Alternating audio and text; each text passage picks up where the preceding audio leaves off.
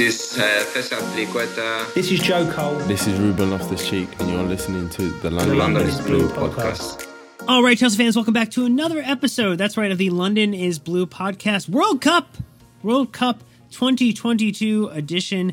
That's right, we are off the Chelsea conversation for a little bit, at least on the main shows. There are plenty of wonderful content about the Chelsea women's team that Jesse, Abdullah, and Nick are putting together during this time period. But as we take a little bit of a blue lens approach to the World Cup, I'm happy that Sam, also known to many as CFC Central, is joining me on an episode or a series of episodes that we're kind of dubbing Next Gen Chelsea World Cup Scouting, where we're going to get in and look at a host of players that Sam has identified that, if they're not on Chelsea's radar, should definitely 100% be on Chelsea's radar. And we're going to talk about why. But, Sam, welcome back. Are you looking forward to the World Cup? Are you looking forward to the matches at hand? Where where are you at right now with that?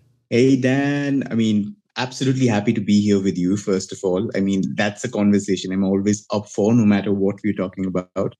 But uh, I think the World Cup frenzy this time is slightly muted. I don't know if I'm the only one feeling it. Maybe it's like too much football in the calendar. Maybe it's, you know, there at the wrong time. But uh, slightly less uh, dampened excitement, I think, for me personally. But uh, I think like once it kicks off, you know, everything's going to come flooding back. So definitely looking forward to it. A lot of players to watch, a lot of incredible international football to watch together for the first time. So we're looking forward to it. Definitely, I mean, for the next 40, 45 odd days, I think with the season that we're having with the club, if you can just detach yourself for it for a bit, I think it does everybody a a really big favor before we kick proceedings off next month. Yeah, and as we went through on our World Cup or World Cup of content preview a little earlier this week with Brandon, Nick, and myself, we did go into a lot of the humans' right policy concerns surrounding this World Cup, and those are things that you definitely get into. We've also retweeted and linked out a couple of things that would be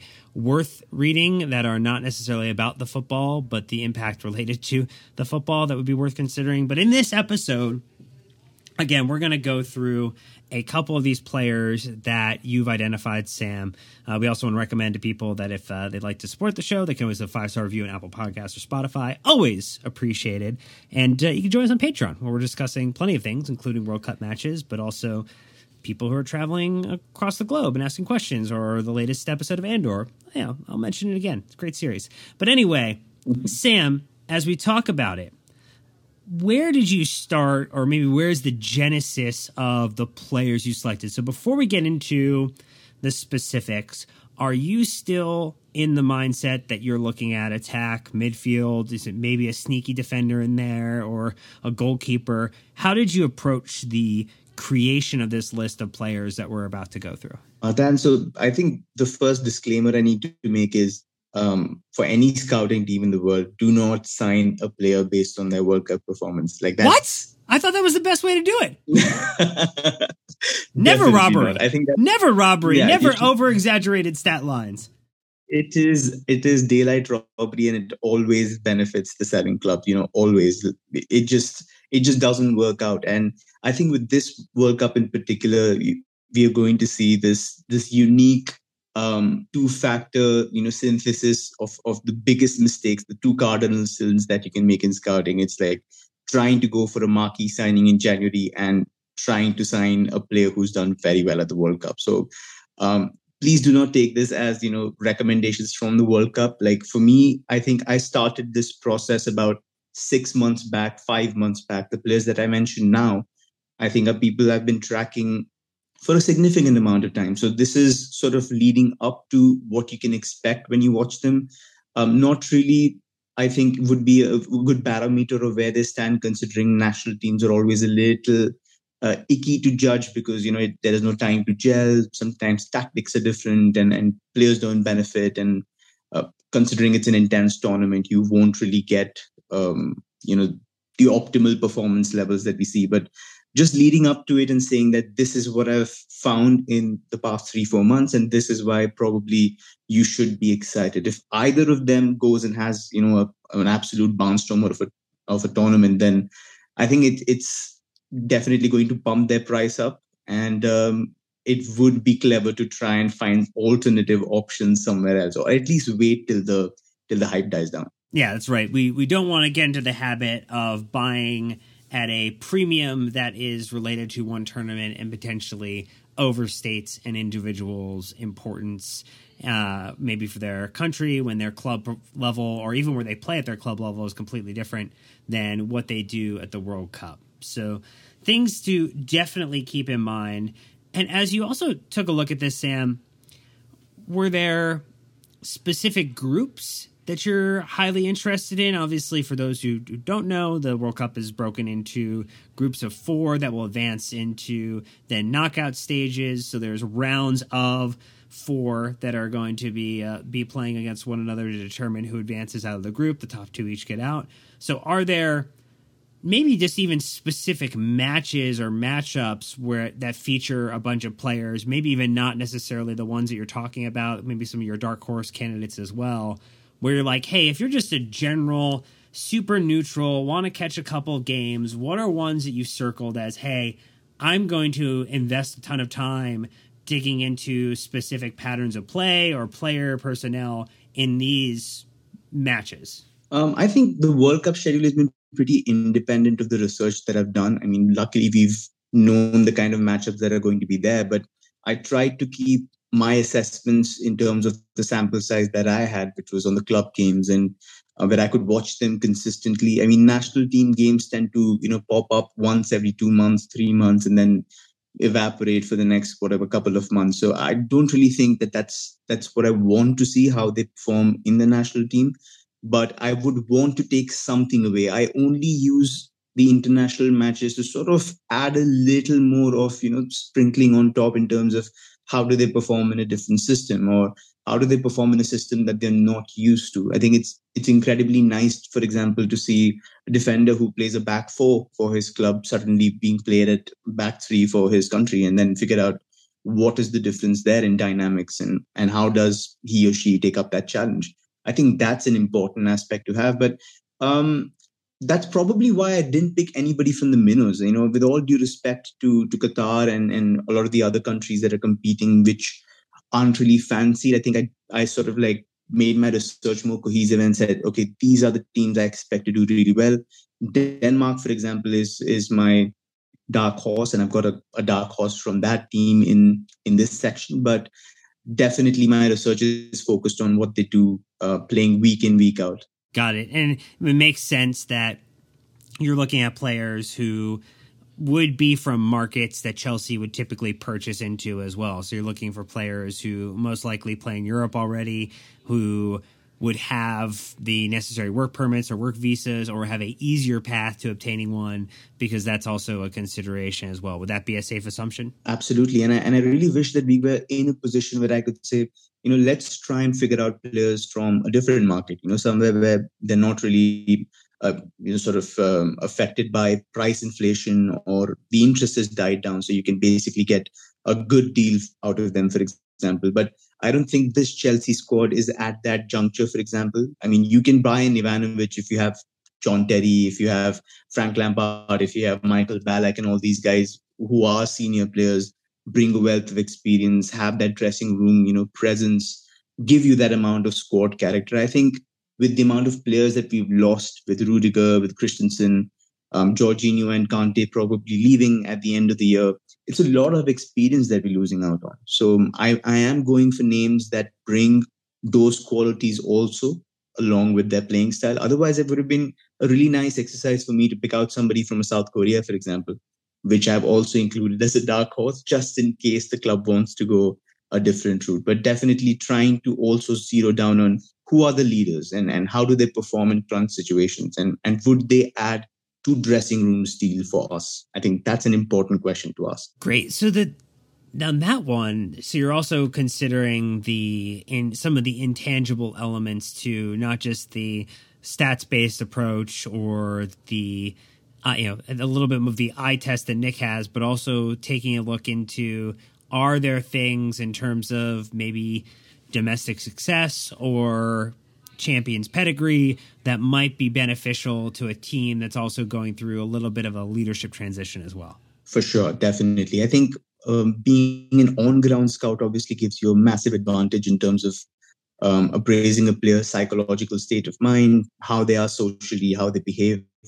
Um, when I was doing this level one course for for scouting from the FA, there were these um, four basic tenets on which you judge a player, and one of them was, you know, sometimes you observe a, a player post training. Do they help um, the trainers take the footballs away? Like, you know, are, are they the ones who bring the training cones out? I think those little factors are also very important. But you know, from a work from home, remote scout perspective, I can't offer those those bits, but I will try and pick out certain nuances. For example, how does a player react when they make a mistake? Um, yeah. I think those things are also extremely important to pick up on, and I think that will also be very important, especially into uh, considering the dressing room that they're going to be walking into uh, in Jan or next summer. Got it. So, with that said, we're going to take a very quick first break. We're going to thank these sponsors financially supporting the show, and then we're going to jump right in to the four players that Sam has identified that Todd Boehly and company, and maybe that wonderfully large or growing scouting department, should be really paying attention to during the World Cup. But we'll be right back after this break. If you're bored of the US Netflix, why not just take it for a spin in the UK? Using NordVPN and a click of a button, you can do just that. No need to travel to Japan for your favorite anime when NordVPN brings it right to you with over 5,000 plus server options. No show is out of your reach. Using my link, nordvpn.com forward slash London is blue, you can receive a huge discount on a two year plan plus one free month. We all love to binge, but look, privacy is a big deal too. NordVPN keeps your information encrypted so you never have to worry about your IP or location getting out. They've also doubled down on keeping you safe with their new threat protection feature. Say goodbye to intrusive website ads and malware. Even if you download an infected file, threat protection kicks in and deletes it before it makes a mess of your computer. Don't forget, there's literally no risk when you use our 30 day money back guarantee. Give it a try, and if you like it, great. If you don't, they'll issue you a refund. You can pretend the entire situation never happened. Check out my link again. That's nordvpn.com forward slash London is blue to get your subscription started today.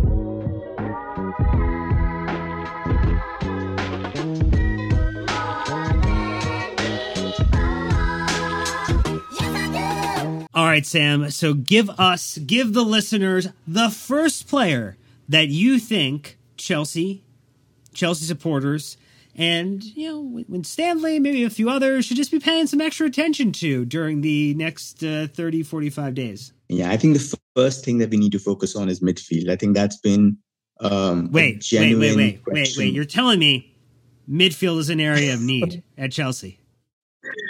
Definitely definitely. I think uh, i've left out the more obvious names dan for for quite the reason. I think everybody knows that i'm a huge fan of declan rice and I think he should be a, a, no-brainer, you know, at this point in time to to get him on board. But then I'm looking for midfield partners for him.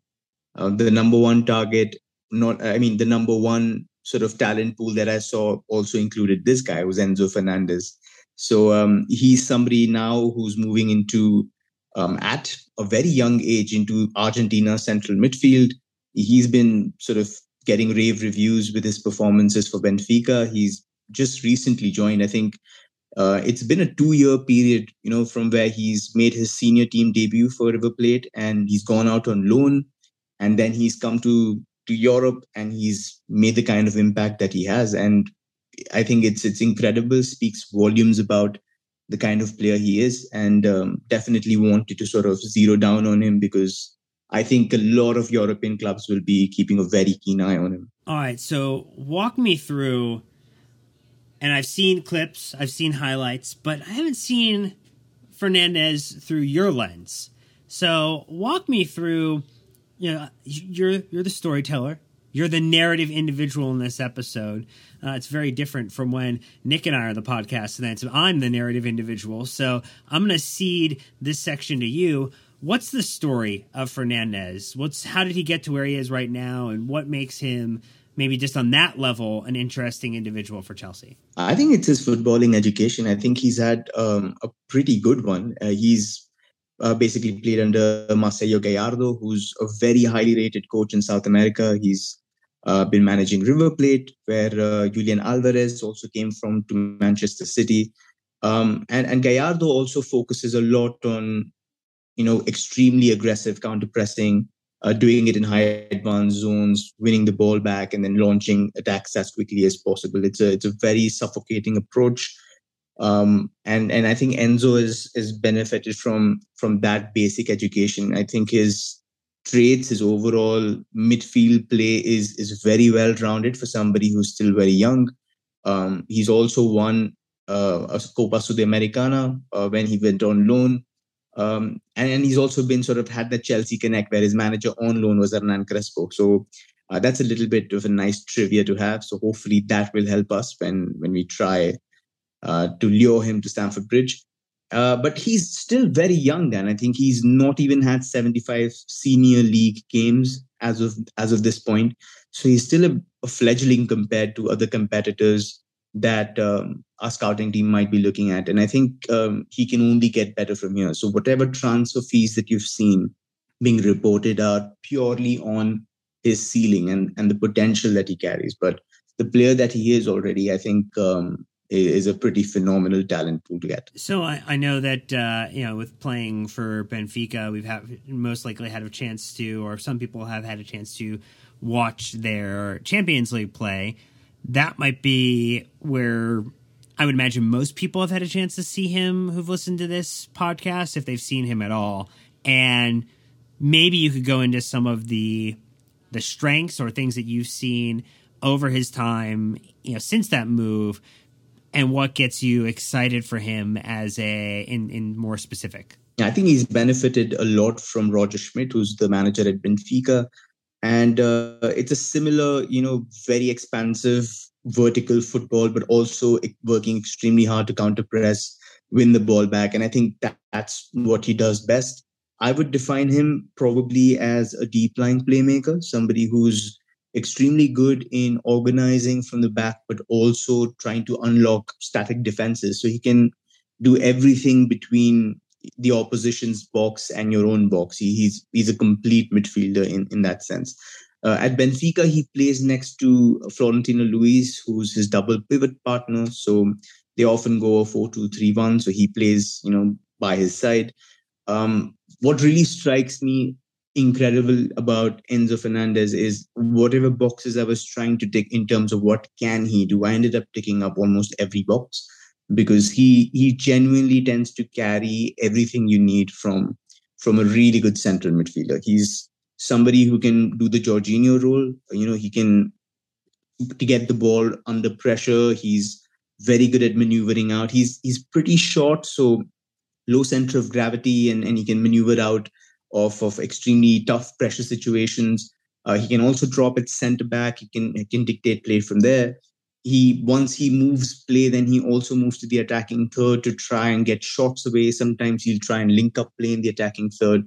He's an extremely good passer as well. I mean, most of the clips and compilations that people have seen will see him, you know, effortlessly switching play with either foot from the left flank to the right. He's also got some extremely nice long passes uh, where he directly tries to find somebody like a Gonzalo Ramos.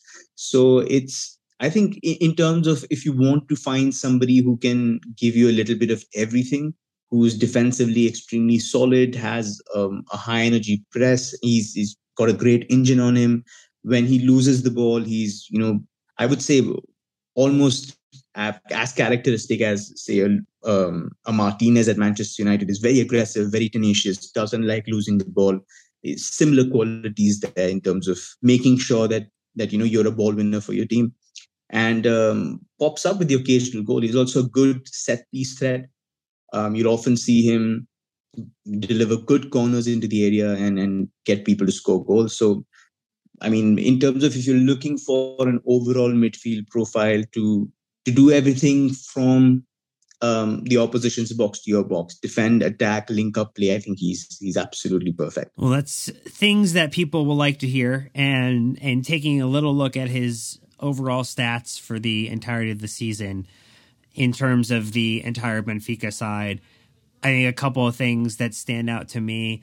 I mean, he's got close to a 89% completion at over four, yeah, with a almost 1600 total attempts uh, in terms of passes 1400 plus in terms of completed. The next highest a name that you have not only not heard uh, very recently if you're not paying attention to benfica uh, otamendi is uh, second for benfica for the in season right now at 1154 so uh, getting close to almost 300 uh, completed passes between the two i think showing how involved he is potentially uh, in comparison to some of his other uh, compa- you know individuals on the pitch. Uh, Luis, another midfielder for Benfica, just over a thousand. So really, I think shows just how much of an imprint, even at a young age, in a side that is currently uh, top of their domestic league and advancing in the Champions League, has placed uh, has been a the trust he's been awarded, but the importance to the system he has, even if he isn't the individual who's necessarily creating the actual assist potentially. You know, he is finding ways to be or kind of have a, a high level of shot creating actions. He's actually looks like uh, close to top when it comes to uh, the league. When you get into the league plus European competitions, He's third overall between uh, behind uh, Silva and uh, Mário uh, as the the top two on the team, but uh, not not far behind them. And like you mentioned, you know, I mean, it's it's his performances in the Champions League that have really struck a chord because just before we started, we were talking about how important these psychological factors are in terms of performances. He tends to enjoy the big occasions. You know, he's saved his best performances when when he's been crunching into tackles, when going, you know, after Neymar or uh, at Juventus, he he looks absolutely fantastic. You know, he, he basically bossed the midfield for large spells. So he's somebody who comes up against big opponents and, and feels like he's at home. And that's something that you definitely need to take into account.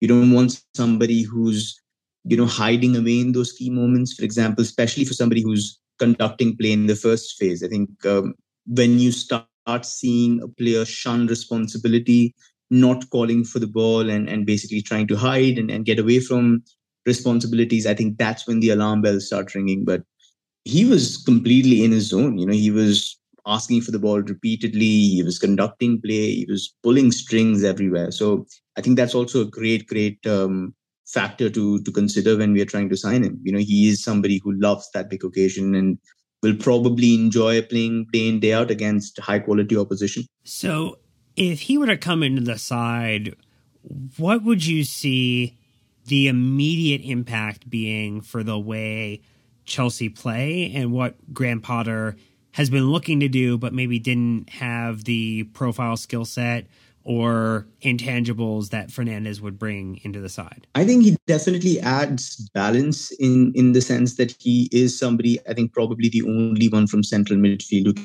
can offer some level of threat. I think that's something that we've struggled with.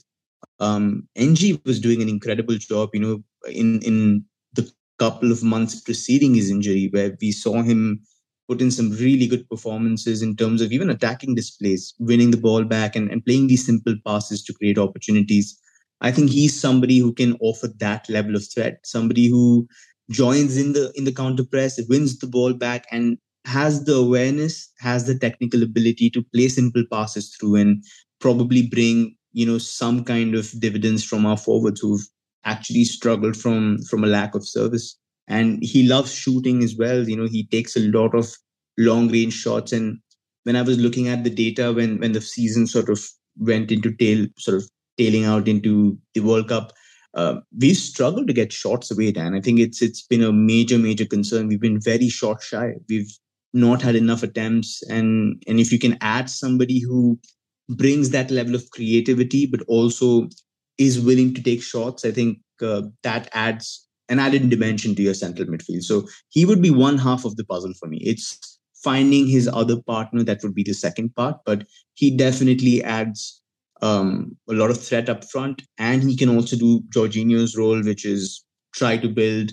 Uh, if Potter wants the play to progress from the center, then you've got an extremely good focal point, a very reliable focal point to get the ball where you want it to go. All things we would like, and all things I'm sure Graham Potter would like as well, in terms of a midfield that never feels complete and always feels like someone is missing out due to a injury or just fatigue at this point, given the amount of matches.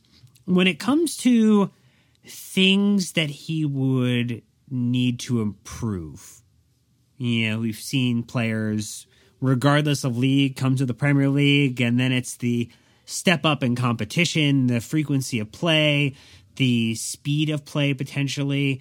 Obviously, there's been some success that Fernandez has seen in Europe against teams like Juventus.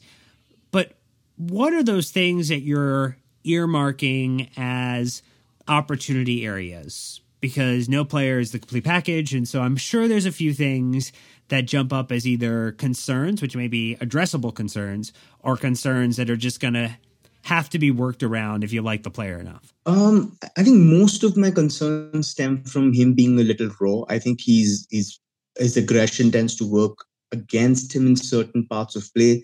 I think when you have somebody like him in the attacking third, create you can afford to make mistakes when you have the right people behind you. But sometimes he applies those same principles when when play in is in the middle third or is at the edge of his own box. And at that at that time he can get carried away a little bit you know i've i've seen multiple instances where a little bit of caution um, a little bit of delay would would basically help stem whatever threat is building but he tries to jump on the player and and gets dribbled past so when you got clever players with with some really good footwork offering that kind of temptation to come and tackle they're waiting for that opportunity so i think it's something that he needs to develop. He de- needs to develop a little bit of restraint in terms of protecting that central area of his pitch when he's defending. I think that's something that I would like him, for him to develop. Obviously, without toning down his aggression, but you know, just just getting that level of level-headedness to say, "All right, I'm going to bide my time and and wait for the attacker to commit before I make my decision." I think that's um, the hallmark of a good defensive midfielder. He probably isn't a defensive midfielder, but when he's doing his, his defensive work, then then you would want those qualities to be absolutely inch perfect. So I think that's something that that definitely needs work. Um, and and one major problem that I see is we don't have the right profiles for him. I don't think in N'Golo Kante, I don't think a Jorginho, I don't think a Mateo Kovacic would make good midfield partners for him because they're all very attuned to trying to win the ball in the attacking third. They tend to venture forward, and he's somebody who does the same. So if you have a midfield with those two profiles, I do see some kind of trouble happening on transitions. So you you need, do need somebody like a Florentino Luis. You need someone like a Declan Rice who's willing to be a little more conservative, win the ball back on transitions, offers that level of expertise. So balance is going to be extremely important. And the third part, I would say, is his estimated release clause. I mean, Benfica will ask for an eye-watering sum. Um, the report said somewhere around 100 million. I mean, Nunez went for an extremely high amount, and I don't even think he's close to the finished product. So if they can ask for something um, around 60, 70 million for a player, which is, I think, at 60% efficiency, then I think they're going to milk the Enzo deal as much as they can. So is he worth 100 million? I do not think so. I think it's a very limited sample size to go on. A lot of wonder kids have come in the past and just like faded away. So I think caution needs to be exercised for for spending that much money and considering how many people we need to buy uh, in the summer in our midfield, and we also need you know a playmaking attacker or or, or number nine, for example. Money needs to be spent very very judiciously even i mean especially if we miss out on the champions league spots. Yeah as you're presenting the information to me there when you talk about a player who we don't have a direct partner to or the midfield complement right now which is already a hodgepodge of different decisions that have been made by different managers and different stylistic choices it feels like if enzo is a and one to another deal that has to be completed. I'm guessing I if I'm trying to picture the likelihood of this, and you've given us all this information, I'll try to come up with a likelihood rating. Like, how likely would it be that Chelsea actually goes for this player?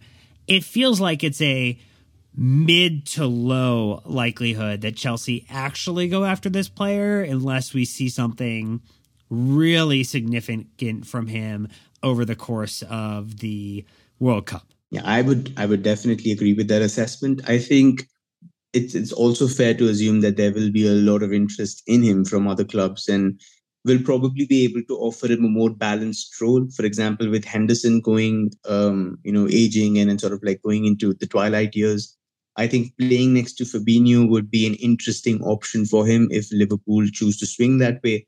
I think somebody like Fabinho offers him the freedom to go and and take the liberty of doing what he does best. I think that will appeal to him.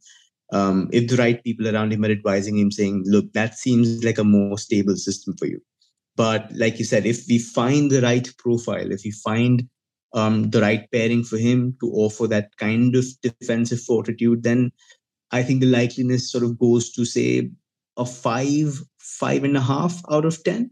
But I wouldn't be too optimistic. I think this is a deal that and we would steer clear from considering it would be vastly overpriced. Okay, well, that is a rundown on Fernandez, which I'm sure we are going to learn more about over the coming weeks as we get updates through the tournament on some of the players who we will be paying close attention to. But we're going to take a little bit of a shift. We went to someone who can influence the t- attack, but let's talk about someone who actually could spearhead or not necessarily lead the attack because they're not necessarily a nine, but you know, you have one here that I think people have heard the name before. They probably have heard it in relation to a United transfer, which is seemingly the club that's been, at least in the Premier League, that's been most linked to this player. But walk us through your second individual that you're going to be keeping a close eye on during the World Cup. Yeah, I mean, um, I think Cody Gakpo came about from from a couple of players that we've been linked with. We've been linked with some um, nice inside forward profiles, you know, players who sort of start on the left or on the right and, and like to drift in and create havoc in the center. Um, Christopher Nkunku is somebody who comes to mind. Uh, you talk about Martin Terrier, who's also doing really well in, in Ligue 1. I think he's also somebody that we've kept tabs on. We've probably not followed through with our interest, but we've watched him for certain. And I think Cody Gakpo also fits in that bracket, which is why I thought that it would be interesting to bring him up. Um, because at one point in time, I think even now he has more GA contributions than Erling Haaland. So, you know, he's definitely creating an incredible amount of waves in, in the Eredivisie. I think he's probably the most devastating attacker in, in the top five leagues as of now. He has nine goals and 12 assists from 14 starts, which is pretty staggering and um, I think it's it's the flair with which he scores his goals. I think it's um, the kind of finishes that end up on the highlight reels that has really you know cranked up the interest in him. I would say that he reminds me a little bit of a younger Ibrahim, uh, Ibrahimovic at um, at Ajax when he was just starting off, like a less physically imposing version of Ibrahimovic, but definitely somebody who can give you that X factor in attack. So as we look at this player, because I think there is a lot to get excited about. I mean, when you just go to FBref and pull up the fact that his total goals plus assists minus PKs for the entire season, both the uh, Eredivisie and Europa League campaigns that he has been involved in, is uh, gone up season over season from 1.0 uh, per 90 last year to 1.51 this year that starts to get the mind wondering well how good is this? How replicatable is this? How much of this is luck flash in the pan a little unsustainable?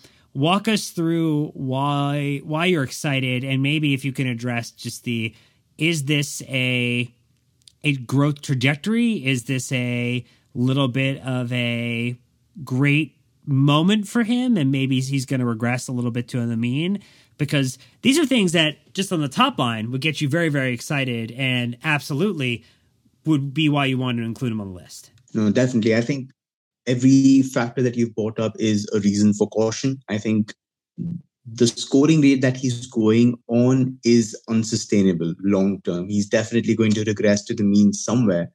Um, but he still feels like, you know, a 10 goals, 10 assists kind of player. I think at his current age, with ample scope to grow and, and play in high level competitions where he can mold himself. I think that is, you know, something that should definitely be kept firmly in the foreground when when considering him.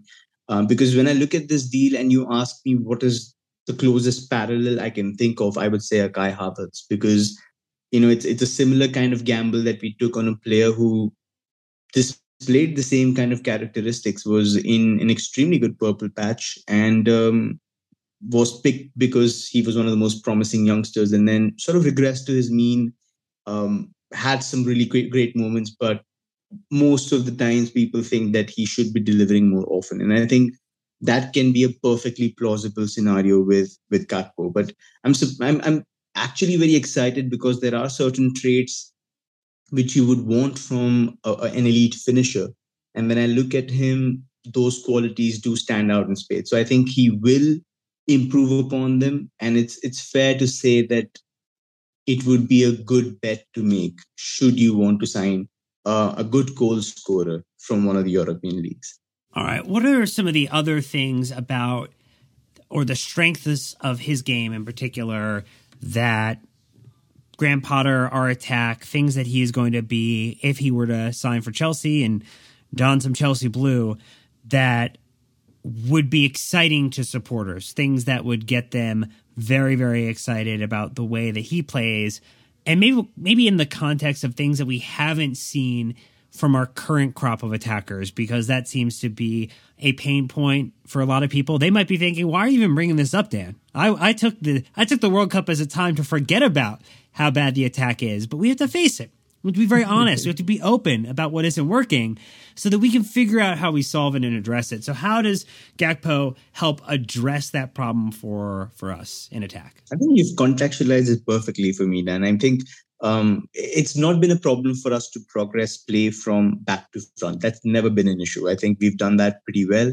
Um, but we've hit a wall every time we've passed it to one of our wide attackers and expected them to do something. Pulisic hasn't worked. Ziyech hasn't worked. Mount has been tried. That hasn't worked. Raheem Sterling's been tried. It had a very, very bad dip in form. Kai Havertz hasn't done it. So, I mean, who are you looking at in terms of trying to create an impact? And when you look at somebody like a Gakpo who likes receiving ball to feet out wide and then has a variety of, of different scenarios that he can pull out from those positions, I think um, it definitely bodes well because he's not just a goal scorer, he's also a really, really good creator. What I really like about him is that he adds overall threat to you. He's he's definitely going to give you a lot of trouble with getting shots away, but he's also going to pick out smart cutbacks. He's also going to be, you know, looking around for the right kind of pass if he can find it. And he has the technical ability to pull those off consistently. I mean, for example, just putting it out there, last season he supplied 71 key passes, which is which is a pretty pretty good amount, and uh, he's already got 59 with about half the season more to go. So he's upped his game even more to a different level. Um, what I really like about him, though, Dan, is is when I look at a very good finisher, I would want them to be ambipedal, be able to use either foot with an equal amount, if not just a little difference here and there, but um, getting strong shots away with, with a lot of power being generated behind them, being able to pull out a variety of finishes, you know, a dinked finish or um, placing, opening your body up and placing it to the far corner and any other, like, they are like chipping it over the goalkeeper's head. I mean, those are the kind of finishes you always look for when you're looking at a classic number nine. I think Gakpo has all that in his armory. The catalog of goals that he has, you know, he's pulled out. He genuinely doesn't go into a 1v1 situation premeditating his outcome. He decides on the fly, he reacts to where the goalkeeper is going.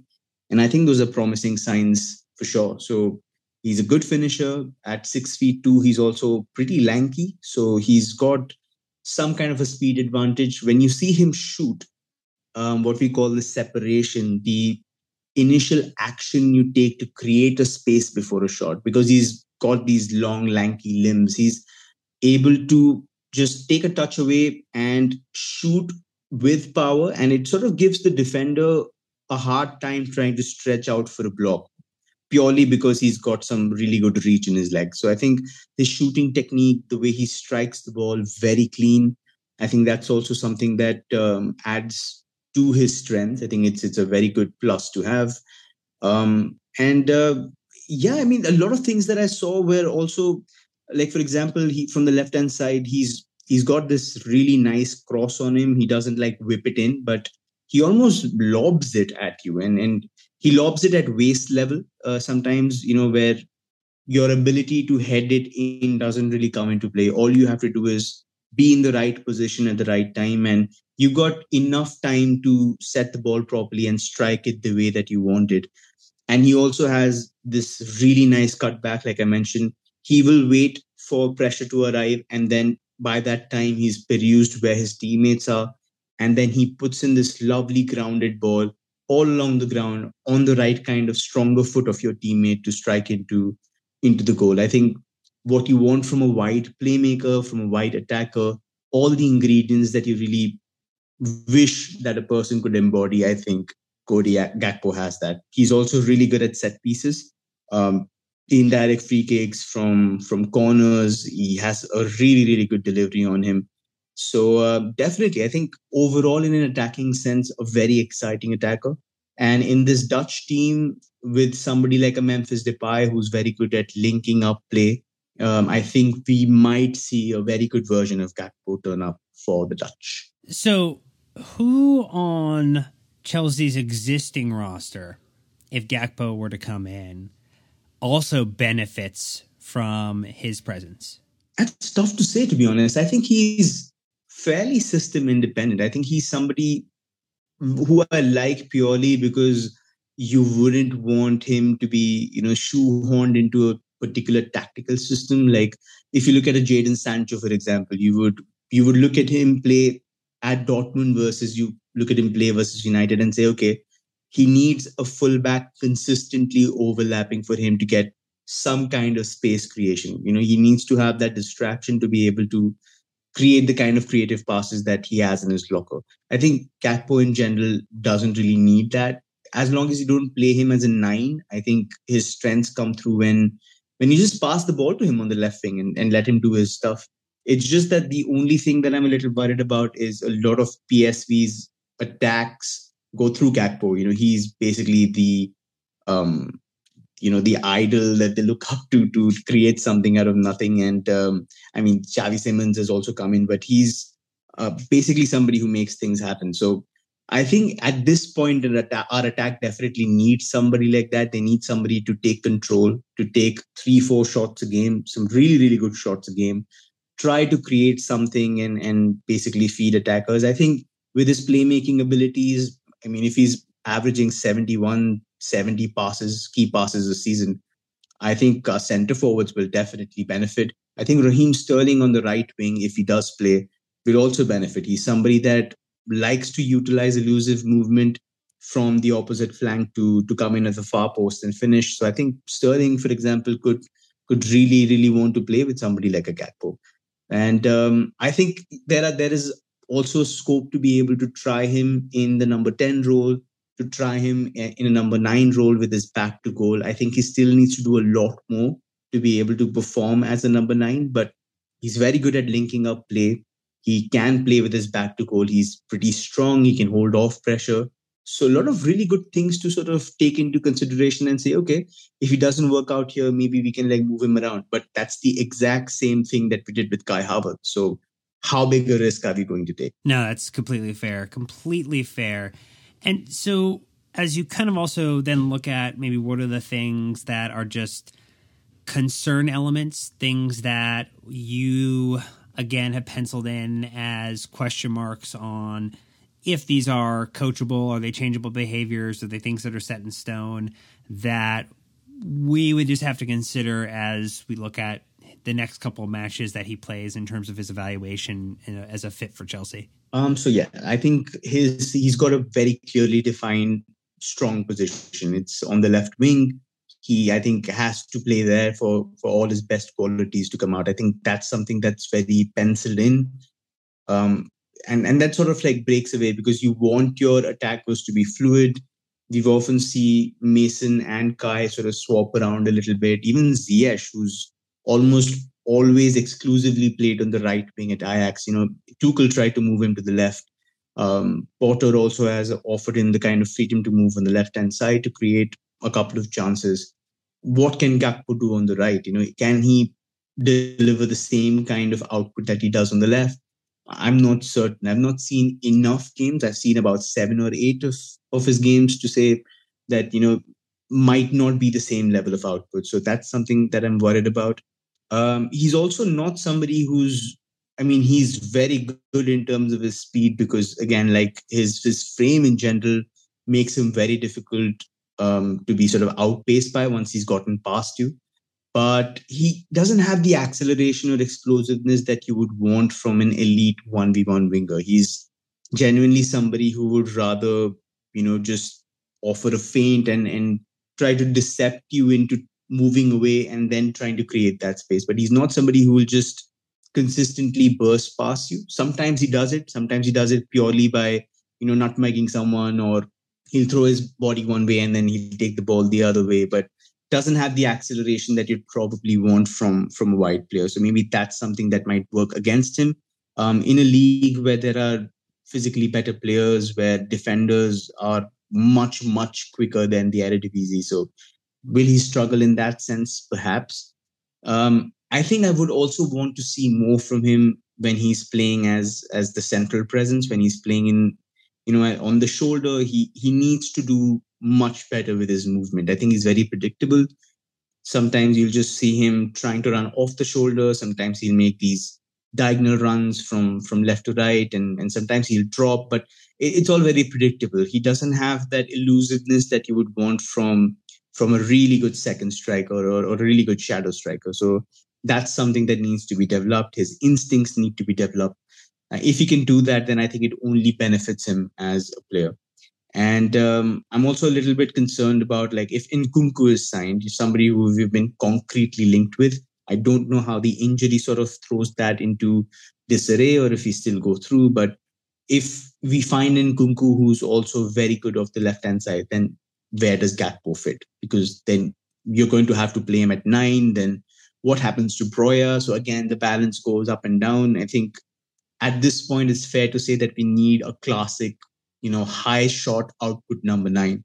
We don't need players who play the number nine position as a casual hobby or they don't play it as a, you know, a side hustle. They need to be absolute number nines who generate a lot of shots, create a lot of shots for themselves, um, create high value shots for themselves and and offer that level of threat and incisiveness that we've been missing. So I think that's been a question mark. Also, a big shout out to Mohammed from Twitter for his Cody Gakpo report on the analyst, which has been very, very helpful for me. I mean, I've I've watched his games, but reading the report was was really, really good. And I think a lot of the strengths that I've mentioned, a lot of the perceptions that I've come up with have sort of been reinforced by what I've read in his reports. So, you know, massive thanks to him on Twitter. Always a good shout out for uh, those people who are still on the platform of Twitter and sharing out wonderful information for us to learn about all of these great players out there. Uh, we're going to take a very quick second break here, and we'll get back to the final two players that we want to dig into ahead of this World Cup that Sam will be watching closely, and maybe Chelsea will as well. But uh, will as well. But we will be right back after these messages. All right, so let's go to a name that has been way, way more closely linked with Chelsea. Chelsea players or have had a chance to play against this individual during this Champions League campaign. Chelsea fans have had a chance to watch him uh, not do too well against Reece James. But to be fair, trying to play against Reece James, I think is going to be difficult for any player who is the third name on your list, Sam, if people haven't guessed it already? Uh, they definitely guessed it. It's Rafael Leao. So, um, yeah, Portugal's talisman, not Cristiano Ronaldo. I think it's going to be this guy along with Bruno Fernandes. I think these two players will definitely make a, a huge impact. But the kind of form Leao's been in, I think, um, I think it'll be just incredible to watch how he grasps this opportunity um, probably will start as as the first choice left winger for Portugal. So I'm excited, Dan. I think this is one guy that we've been linked with very consistently. I have my doubts on him, but considering the options that are available in the market in terms of elite 1v1 pedigree, you know, somebody who can take on anybody in the world fearlessly and, and offer some kind of penetration, offer consistent threat on that left flank, I think definitely he's got to be top two for me. So very excited to see how he goes. Like you said, didn't really have the best of times against Reece James, but you know, nobody has a good time against Reece James. Ask Vinicius Jr. I think that also uh, tends to talk amazingly well about the kind of defender he is. But um, yeah, I, I think Leao would be a fantastic addition. Should we get him for an affordable price? Yeah, that is always the challenge. Can you get the right price for the player? Uh, the only benefit, maybe being in this scenario, is that he has not yet signed a new deal, and whether that is agent posturing or potentially looking for the next opportunity, we shall see. But I think for those who may have not watched him play in Serie A and have just had the exposure to watching him play against Reece James, might be thinking, well, wait a minute, this guy did nothing in that match. He got shown up. Why do I want someone who can't beat one of the best right backs, right wing backs, one of the best players in the world in Reece James? Maybe you could expand upon the additional virtues, the things that you've been seeing that get you excited because, again, as we highlight, going up against Reece James is frustrating for anybody. And so you have to take a little of that with a grain of salt or uh, take that a little out of the consideration matrix when you're thinking about uh, Leao and how he would support Chelsea. I think his evolution has been very interesting. He started off as somebody who's who's been a classical winger, some somebody who likes taking people on and then trying to deliver.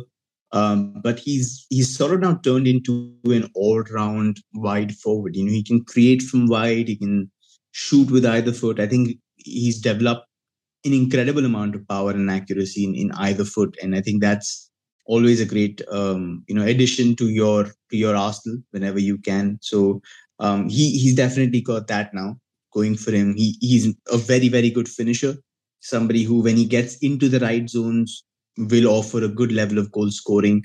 Um, what I really like about him is that he's, like I said, he's a phenomenal one v one player. You, the moment you isolate him against, you know, the opposition fullback, he has an incredible amount of balance. He has the explosiveness. He has the speed. He's six feet two. He's also built like a center forward, and that's very very rare from from a winger. Like you know, he's got an incredible amount of strength. So he just shakes off people as if it's nothing and and then gets into the box. So when you get him into the right zones against the right kind of players, he's devastating. I don't think um, you know it's there are any players in Europe that are far more difficult to handle than him. So I think that's something that will be very good for us to have uh, in terms of a profile, something that we've been missing. Um, yeah, and and I think like um, like I said, you know, in terms of Gakpo being somebody who wasn't really dependent on a system I think Leao also fits that brief. He's not really a system dependent player. As long as you play him on the left hand side and you get him the ball, more often than not, he will offer some kind of threat to you. He consistently does that. He's happy to dribble, he's happy to pass and then move into space. I think he's got all of the right kind of traits for a wide forward lockdown. So he's he's definitely somebody that you don't have to think, oh, I'm playing a 4-3-3. Does he fit well? I'm playing a 4-2-3-1. Does it fit well? I think in any system you put him on the left, he's he's a lock. You know, he does absolutely well. Um, and then I think he's also developed his playmaking skills very well. I, you know, initially when I started watching him, when when we were like when he was at Sporting, didn't really have that in his in his um, you know in his arsenal in terms of trying to offer penetrative passes the moment an opportunity released itself, like would he be able to pierce a pass through the gap? I think that's something that he didn't really look for much when he was in his younger years. But now when you see him, you know, he he has this deception where he turns his body as if to to blaze past someone, and then the moment a gap opens up between defenders, he plays people in. And I think that's that's something that he's developed really, really well he's also developed his cutbacks. You know, instead of crossing it to Giroud like consistently on his head, he's now learned how to deliver grounded cutbacks into the path of an attacker. And most of the times, He picks it out very accurately. The ball goes exactly where you would go as an attacker without breaking your stride. So I think that's an incredible sort of vision to have from from a wide attacker to to put it exactly where the center forward wants it. So I think in an overall sense, with a two-footed attacker, somebody who's got that balance, somebody who's got strength, he'd be he'd be a you know a, a talisman and, and a good luck charm to have on the left hand side. Well, plenty of things to get excited about. As we talk about him on the left hand side, I mean, obviously, we're hoping that Ben Chilwell gets healthier quicker and sooner. You think about someone like Koulibaly on the left hand side, and then uh, adding potentially Leao to the left as well. That would definitely be a very, very scary left hand side for a lot of teams to come up against, both in attacking and defensive phases of a match. Wouldn't you agree? Yeah, for sure. I think even Cucurella would be really happy to play with someone like him. I think our sure. left side, you know, once they're fully fit, um, you know, once we've got the right, like, once both of them have got their fitness levels back, I think Leao would definitely benefit. He currently benefits from one of the best left backs in the world playing in Milan, Theo Hernandez. And he, he's built a very good rapport with him. You know, he's comfortable drifting inside to the central zones and allows Hernandez to be outside from where he can deliver crosses if Hernandez sort of inverts and goes into the central areas, then Leao sort of drifts outside because the opposition center back, uh, opposition fullback is supposed to mark, you know, the opposition fullback making a run. So the moment that space opens up, Leao then knows that he's going to receive in a very advantageous position. So if that kind of rapport builds with somebody like a Chilwell, I think it would be a pretty interesting dynamic on that left hand side. All right. Well, that is again all exciting stuff, but you know, I guess people are going to again still be scratching their heads, still be thinking about the weaknesses section of your conversation here. And are there concerns beyond what we saw in the matches against Chelsea where you would point at a, well, this is a question mark, or is this maybe uh, not a, a major concern? So, walk me through where your two or three main points of contention are. I think we discussed this before, like before the Milan game when we were doing the Milan preview. That um, the one thing that I think fails inconsistently is his defensive tracking and defensive work rate. He just goes to sleep, and, and that's something that is extremely frustrating to see, especially from a manager that demands, you know, an aggressive counter press, wants his his wide players to track back and help the fullback. I think he's the kind of attacker Mourinho would hate, to be honest. You know, somebody who doesn't put in the work when you have to. And then he, we saw it against Reece James where Reece could basically, he had a walk in the park. You know, he just waltzed past him on occasion, you know, got that goal also. And it just like spoke volumes about does this guy have the defensive aptitude? Does he have the willingness to to slog it out when when you're playing against a world class opponent? And that sort of like really dampened the kind of uh, hype he'd been getting. But I think that's something that needs to be significantly improved. At one point in time, last season, he was pressing less than Lukaku. I think he was pressing less, less than Ronaldo at one point, around six pressures per 90 minutes. That's abysmal. So Stefano Pioli has the, the luxury of playing him as, you know, final third attacker. He played him almost like an Eden Hazard.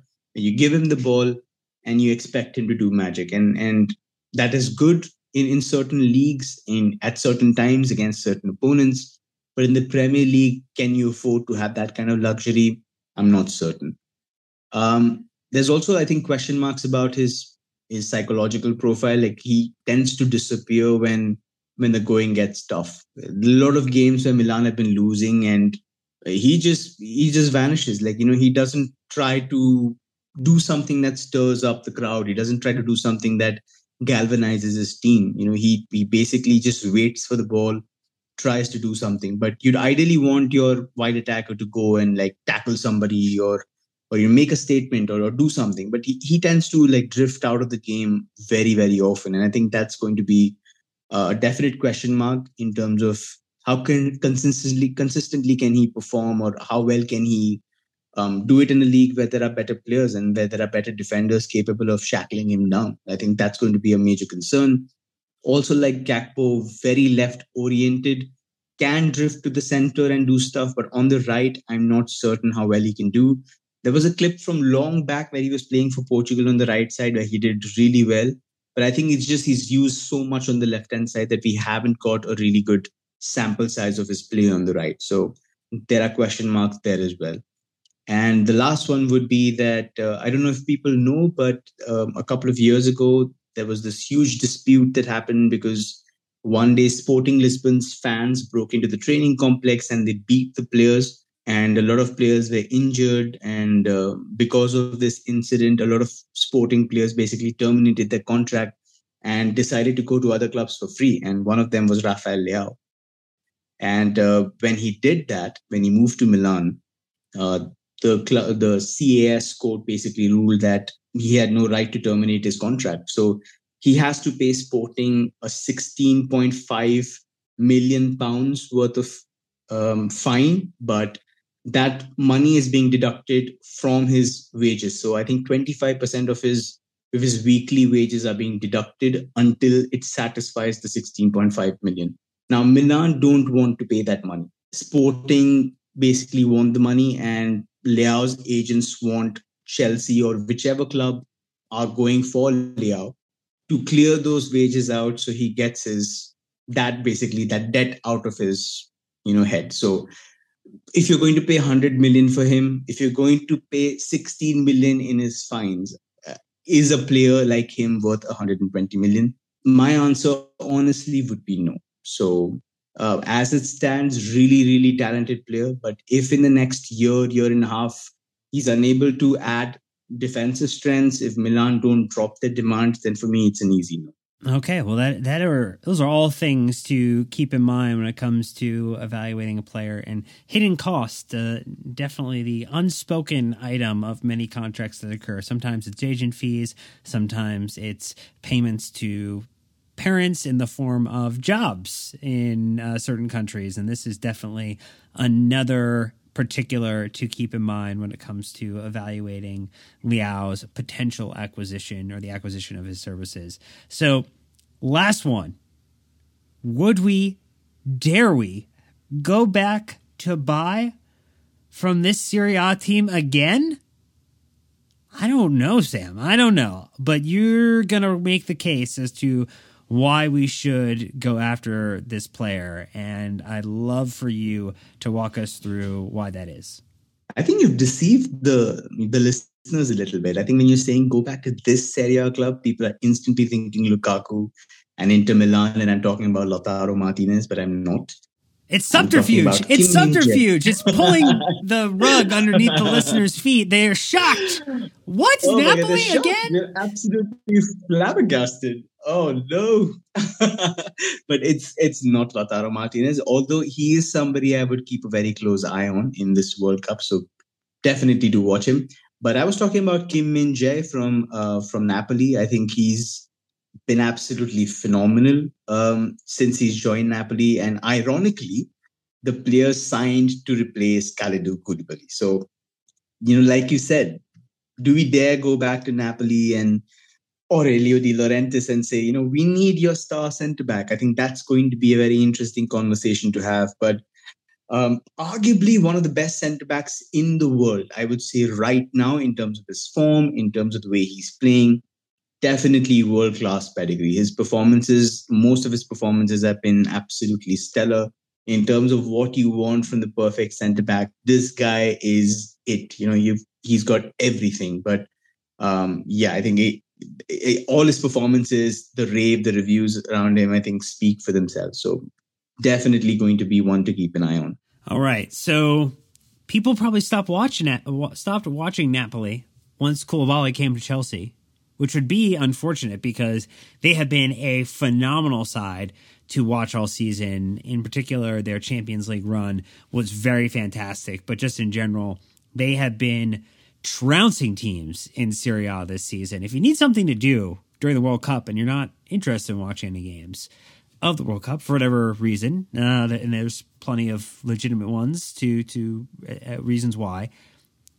Going back and watching a lot of these Napoli matches would definitely give you some high quality football to enjoy, Sam. But what is it about this player in particular that has you excited for him potentially at Chelsea? Well, for starters, he's he's six feet three inches tall. Um, he's extremely quick and he's, he's extremely athletic. You know, he's an actual physical specimen. I think in terms of asking for a centre back who has that kind of imposing presence, but also has the speed, also has the capabilities to cover mistakes, to to make sure that you're you know uh, tracking back in a high line and able to recover in time. I think when you look at him, he's he's absolutely there. I would say he's closest to a Virgil Van Dijk that you can find in this current market. They're very similar players who try not to make the first decision. I think it's always going to be a bingo about making sure that the attacker makes the first move and then you react to it accordingly. So when you look at Van Dijk's numbers, for example, when you look at his tackles, when you look at his blocks, um, the numbers are extremely poor. So you tend to think that he's he's you know doing something wrong, but then you watch him play and you understand why. And uh, it's the same with same with Kim. You know, he, he does the same thing in terms of ground duels. I think he only wins around 1.6. He only competes for 1.6, 1.7 a game. So he's only going in for one ground duel. He only wins a couple of tackles, sometimes one, sometimes none. Like he never, he doesn't go for a tackle at all. But it's purely because of how good he is in terms of his positioning, how confident he is on his feet. He's he's very confident in his reading of the game. And I think that's that speaks volumes about the confidence that he's playing with and also a testament to the kind of physical ability and, and his intelligence that makes him such a formidable foe to come up. All right. So things that we like about him, definitely all of those are extremely positive.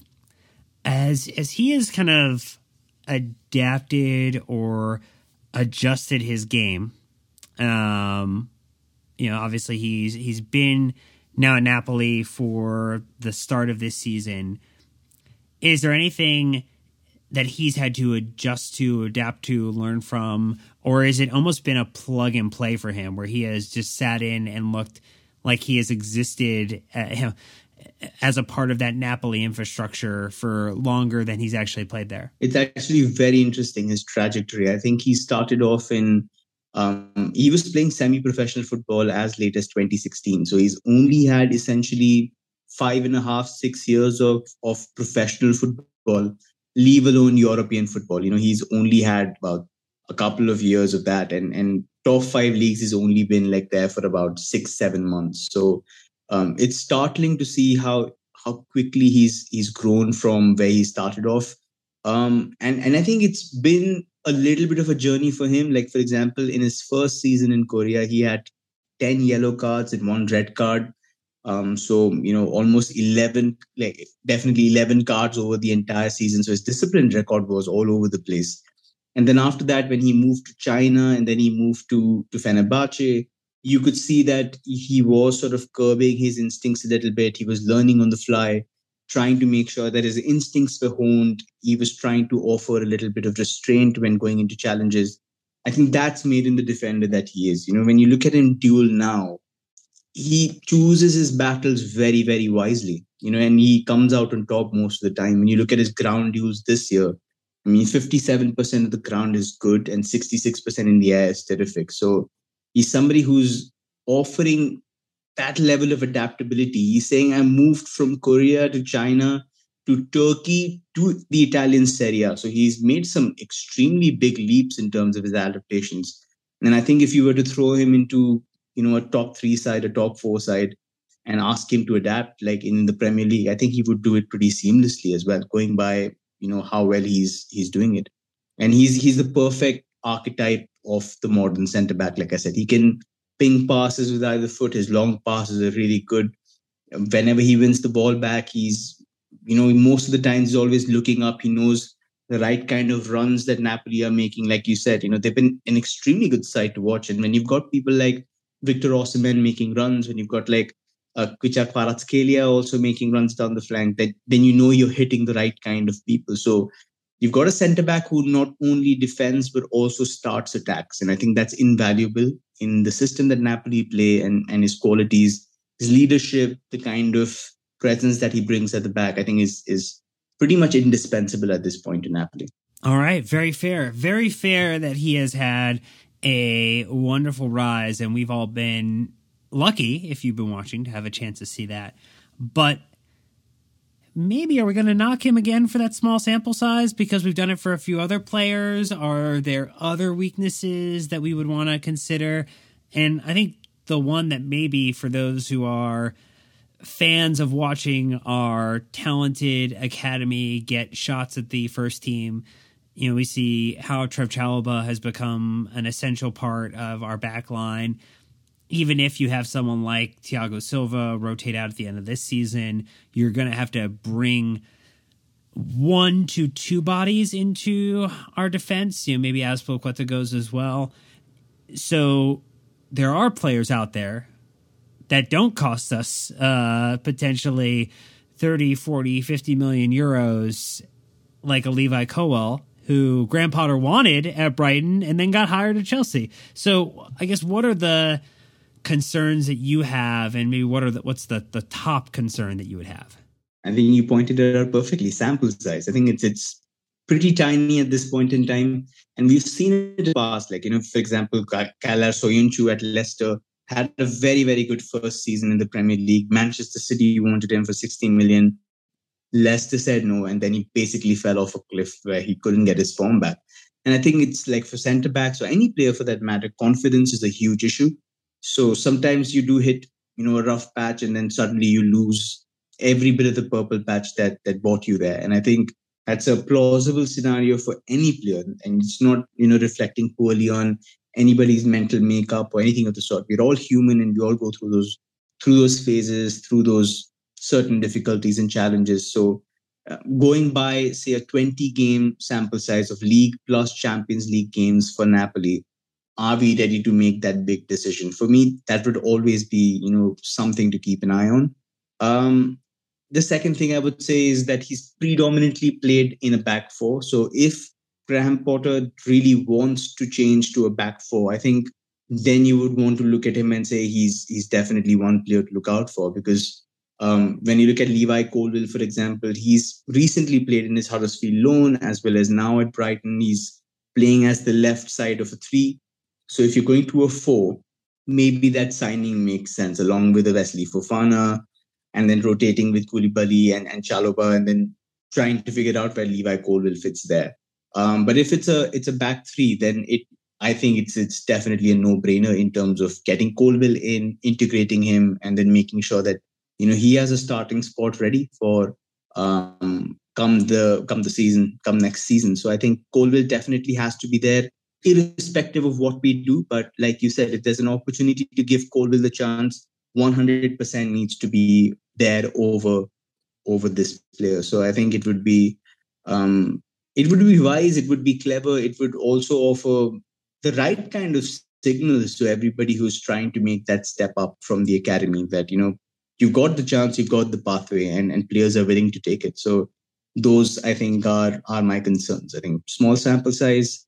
Um, probably I think I would I would say I haven't seen him play a lot in in a back three, and I don't know whether he has the ability to play as one of the wide centre backs because he tends to carry it occasionally, but can he do it as aggressively as a Milan Skriniar, um, as a Rudiger in in a back three, I, I honestly don't know, but it's something that you need from your wide centre back. So I think that's also going to be a question. And of course, if you have Levi Colwill, it's Levi Colwill all day. Right. And as maybe a caveat, I would place that resources are finite despite potentially having a massive amount of funds to spend in January or in the summer.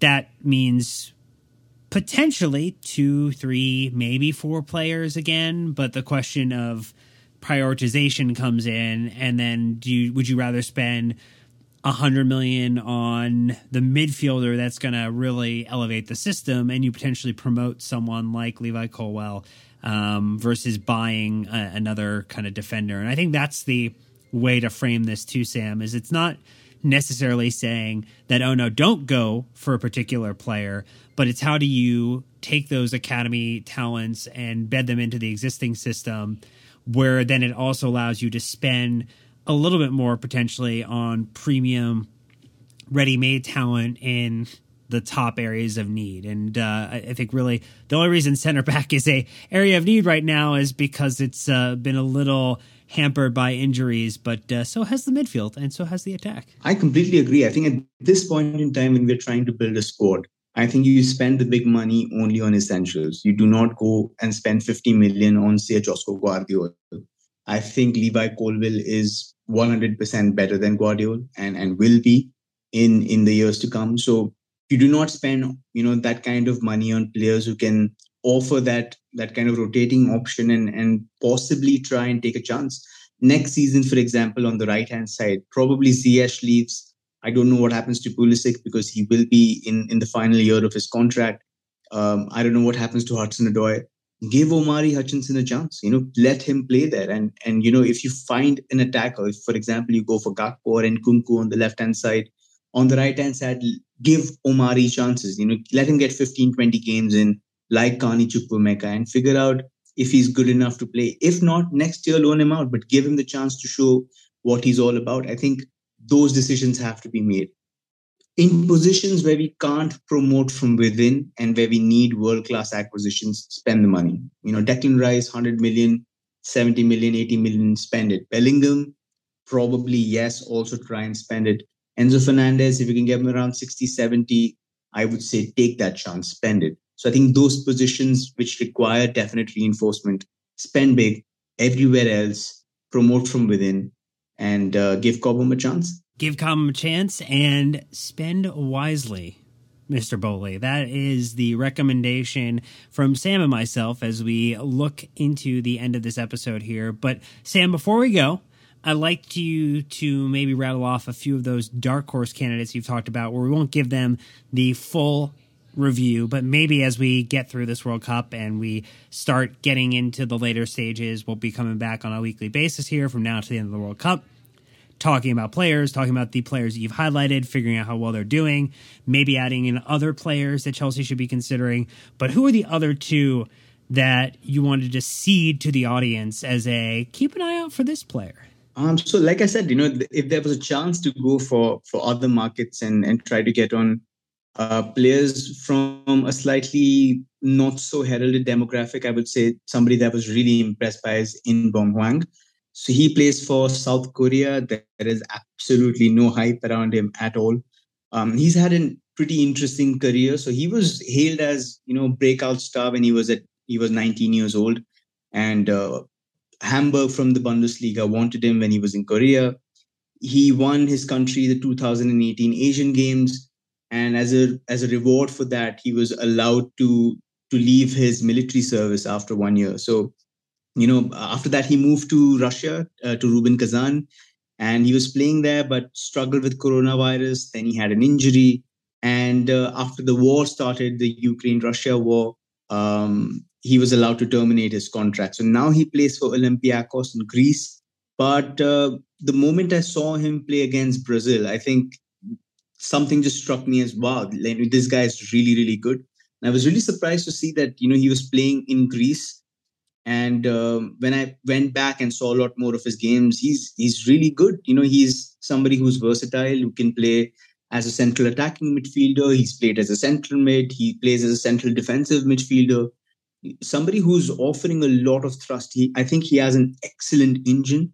Somebody who is aggressive. Somebody who's tenacious very press resistant. You know, Brazil's players were trying to press him when his back was turned to to the opposition goal, and he was effortlessly maneuvering in and out and weaving in and out wherever he wanted. And he's also two-footed, somebody with a very good passing range, a very good vision from deep. So if you want your DM to be creating chances in a 4-3-3, I, I would love to take a punt on somebody like him. You know, give a 26-year-old South Korean midfielder like him a chance. Um, probably won't even cost much. You know, Liverpool went to Greece and cost Kostas Tsimikas for I think like 10 million or 11 million, and yeah, he proved an absolutely incredible deputy for for Andrew Robertson. So why wouldn't you want to take a chance on on a player that nobody's looking at? I mean, I'm pretty sure there are reasons behind it, but from what the eye test could tell, I think he was a really good player, and it's somebody that I would definitely be keeping uh, an eye on as the tournament progresses obviously no top five league experience Um, no big game experience in terms of like top European fixtures, but why not? Like you know, if you could save some money and fill a fill a uh, midfield slot for minimal amount, then I think it's worth the punt. You know, take a chance. And uh, the other two players, I would say, one is I think, like I said, Denmark is my dark horse for this tournament. They look absolutely phenomenal in terms of a team, in terms of the unit that they work with. Um, the individuals also perform really well in it. So I think one of the players that I'm really impressed by is Andreas Skov Olsen. Um, he's a left-footed right winger so, who plays for for the Danish team, and uh, he's been impressing not only at club level. He's played for Club Bruges, and now he's you know starting to break through in the national team setup.